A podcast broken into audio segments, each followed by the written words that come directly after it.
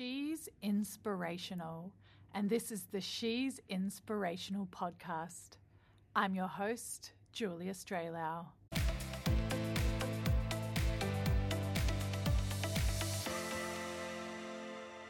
Today we are chatting with Juanita Willems. Juanita was made blind as a result of child abuse. She now coordinates Foster Hope Otago, which is a 100% volunteer based charity that provides backpacks with essential items to children as they enter the foster care system. In 2021, they provided 1,400 foster children with packs and over a thousand Christmas presents. Juanita was also the winner of the Inspirational Woman Resilient Woman Award. Welcome, Juanita. It is so great to have you on the show. Thank you so much for having me. Oh, it is my pleasure. Uh, so, Juanita, um, what an amazing woman you are. You have such a big heart. You have such an inspiring story of resilience. And as a result of child abuse, you've been struggling with sight since you were a child. Can you tell me a little bit about your journey? When I was 10 months old, I was badly beaten by my mother's boyfriend. Um, the abuse was ongoing from when I was two weeks old as the f- first reported incident that is on my records. So the abuse at 10 months old, essentially what it did was it changed the shape of my eyeballs. Um, it was mainly related around my head and it caused significant damage to um, my eyes, my retinas, and my optic nerves. So I was able to sort of live a relatively normal life until about eight years ago. Uh, I've always been extremely short sighted, so vision has always been a huge problem. But about seven years ago, I started having some issues with things floating in my eyes and was promptly raced into the hospital. And they decided that they needed to operate the next day um, in order to try and save my vision. So there were 40, uh, sorry, 34 different um, eye procedures over the following five years. And during the course of that, it was sort of determined that the injuries that I had or the, the difficulties I was having were not something that was normal for someone of my age. So we had to open up a lot of very sealed files um, to determine um, what the actual cause might have been. And very quickly from those notes, it was determined that the damage to my eyes was caused by that particular event. So there were 19 other injuries, most of them which would now be classed as superficial, but broken bones and cigarette burns and that sort of thing. So, yeah, so I was sort of in and out of foster care and then um, placed with my family, who I now call my family, um, and adopted when I was seven years old. So I've been able to lead a, a really loving um, family life uh, from that point onwards. Wow, uh, Juanita, it's just, you know, halfway through when you were speaking, I just realized that you can't actually see me, can you? No, not at all. And I realized I was like, oh my gosh, like this story is so heartbreaking. And you couldn't see my face, you know, showing you how much I felt for you and cared about you. And it's those looks that my husband often says to me that I'm in some ways quite lucky that I don't see the pity that people give me. And I certainly don't share my story for that reason. It's um, something that did take some time to be able to share with people was my story. I felt a lot of guilt around it and a lot of things that I just should never have felt.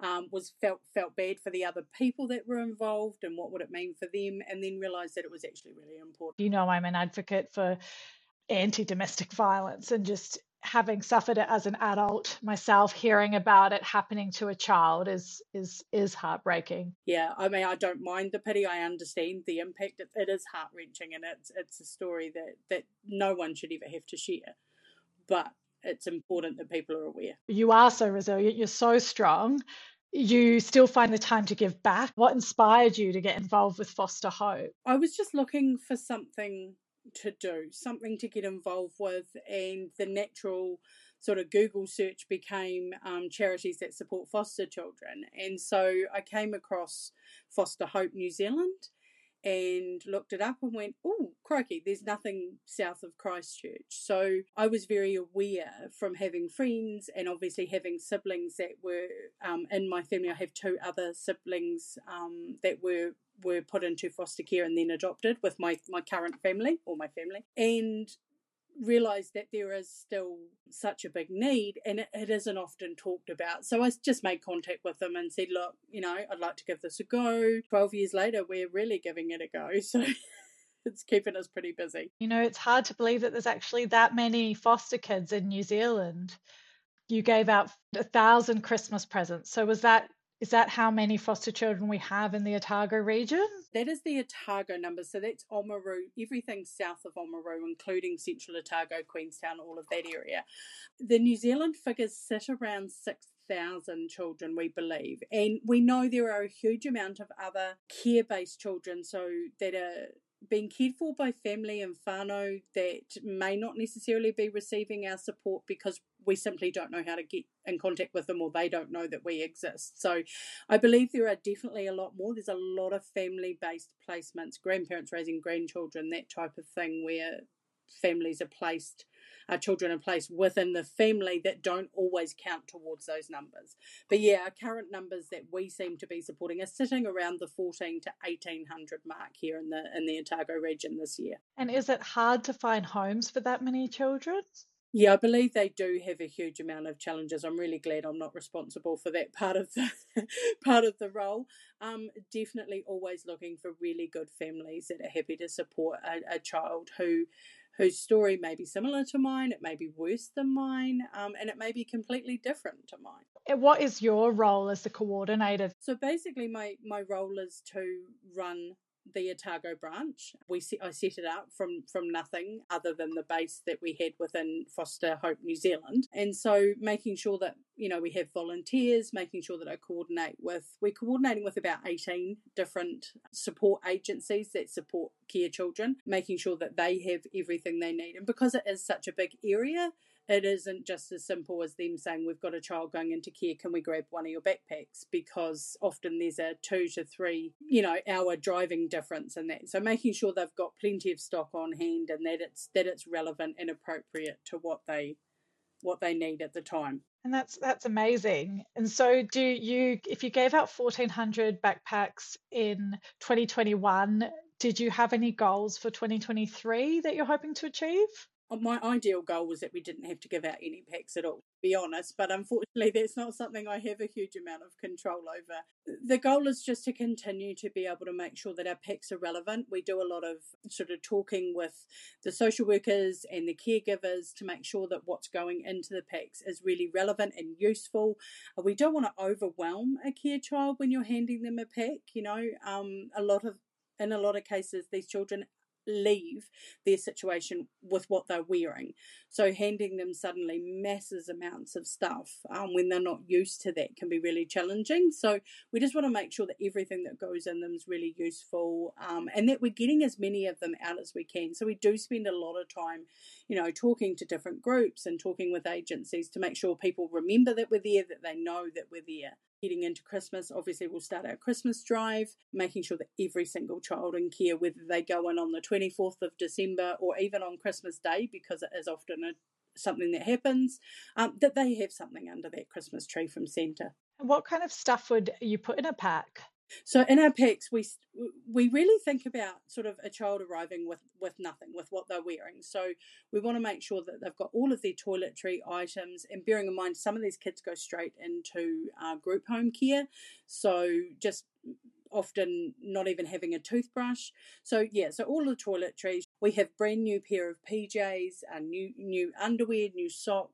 We do include second hand clothing items, really good quality, well cleaned, well washed, and looked after um, clothing. We always provide a blanket, um, some sort of cuddle blanket rather than a warmth based blanket, something that can just help comfort them. There's a book and a journal. The journal's there for whatever purpose. For the for the really young babies that go into care, it can be used as a record of of um, the time that they're with that carer because they may get moved. Might just say something like, baby likes bottle at this time and this time, or, you know, really good record. But it also can be used right up through the ages. It can be scribbled on, the pages can be ripped out, they can be left used as a journal. Whatever that child needs to use that journal for, it gets used for. And we don't mind what that looks like. If it helps them with their journey and the process of dealing with their trauma and their grief, then that's what it's there for. And I'm just trying to always a teddy, always a teddy, some sort of teddy comfort item, and toys if we've got them left over. But that's the basics that are included. So there's nothing nothing super extravagant. It's all really essential stuff that most people take for granted. I'm glad that you give them a journal because there's actually proven benefits to journaling for processing and mental health. So, and a teddy, of course. yeah, we get the teddies right up through to, to about 16, even for the for the teenage lads. And we know that, you know, one of the stories I had recently was a young fella that got a pack. It had a, a teddy in it. And, you know, he was seven or 16, I think he was. And the carer sort of joked with him and said, Oh, you don't have to take the teddy if you don't want to. And he sort of took it away to his room. And when the social worker went away to um, say goodbye to him after her visit, here's the teddy promptly set up on the on his pillow on his bed in pride of place. So, you know, it, it's they still mean a lot, even at 16 and 17 to some to well to all of the kids yeah i agree and i remember at the women's refuge gala i actually told a story about going to a women's refuge and seeing little teddies laid out on each of the bed for the women and thinking about how much that bear would have meant to me even as an adult just a little bit of security and showing that someone cares about you enough to give you that bear. And that's exactly our motto. So Foster Hope's motto is every child, or we believe every child deserves to know someone cares about them. And that's exactly what that's about. The teddy is always on the top of the pack. It's the first thing that that child sees when they open that pack is is the teddy sitting there. That's so lovely and also kind of a bit sad because you know some of these kids may have never been given a bear before we have kids who've never had their own underwear or or, or, or new underwear. We've had a 14 year old girl recently in tears over a pair of second hand jeans that we popped into her bag. She'd never had a pair of jeans, and you know, it just doesn't fathom thinking for the most part. If you think too much about it, it gets pretty upsetting. Honestly, that does. That made me feel teary, teary up thinking about that wee little girl. Just the things that we take for granted, you know, these little kids. Some of them have nothing and just haven't ever felt the love of getting a teddy or a pair of clean undies. I read in a news article that I know you shared your story with me earlier, and I know that was tough. And you mentioned in the article that you felt your story was important to share because it helps shine a light on child abuse and just some of the situations that children go through. How important from what you've seen working in Foster Hope Otago, how important do you think shining a light on child abuse is in New Zealand? I do think it's really important. I think it's a subject that, along with you know domestic violence, is is something that people don't talk a lot about. We definitely should be talking about it more. And the reason I think it's important is that, you know, if it makes one person stop and think before they say raise their hand to someone, to a child or an adult, oh gosh, you know, that woman, you know, was was blinded by the injuries that she caused or uh, sorry that were caused then to me that's been worth it. I think it's important for people to realize too that you know that the, the 18 other injuries that i had the the cigarette burns and the broken bones and the and stuff like that they healed but this became a permanent change for me. This has completely changed the course of my life, and that's not necessarily a negative. It took some getting used to. But again, that one moment and that particular day when when my mother's boyfriend decided that that's what, or you know, what he was going to do, or whether you know he lost it, or whatever it was that caused him to do that, has completely changed my life. And I do think it's really important that people know, and even if they have two extra seconds to think about the consequences of what they're doing, then it's been worth it for me to share, you know, that information. So you recently won the Resilient Woman at the Inspirational Woman Awards in Queenstown. And how does it feel to be honoured as an inspirational woman? And what does this award mean to you after everything you've been through? Oh, look, it you know, it was absolutely humbled um, by it, and I remember saying uh, when I when I was standing up there and, and giving my wee speech, you know, that I never prepare, I never prepared anything.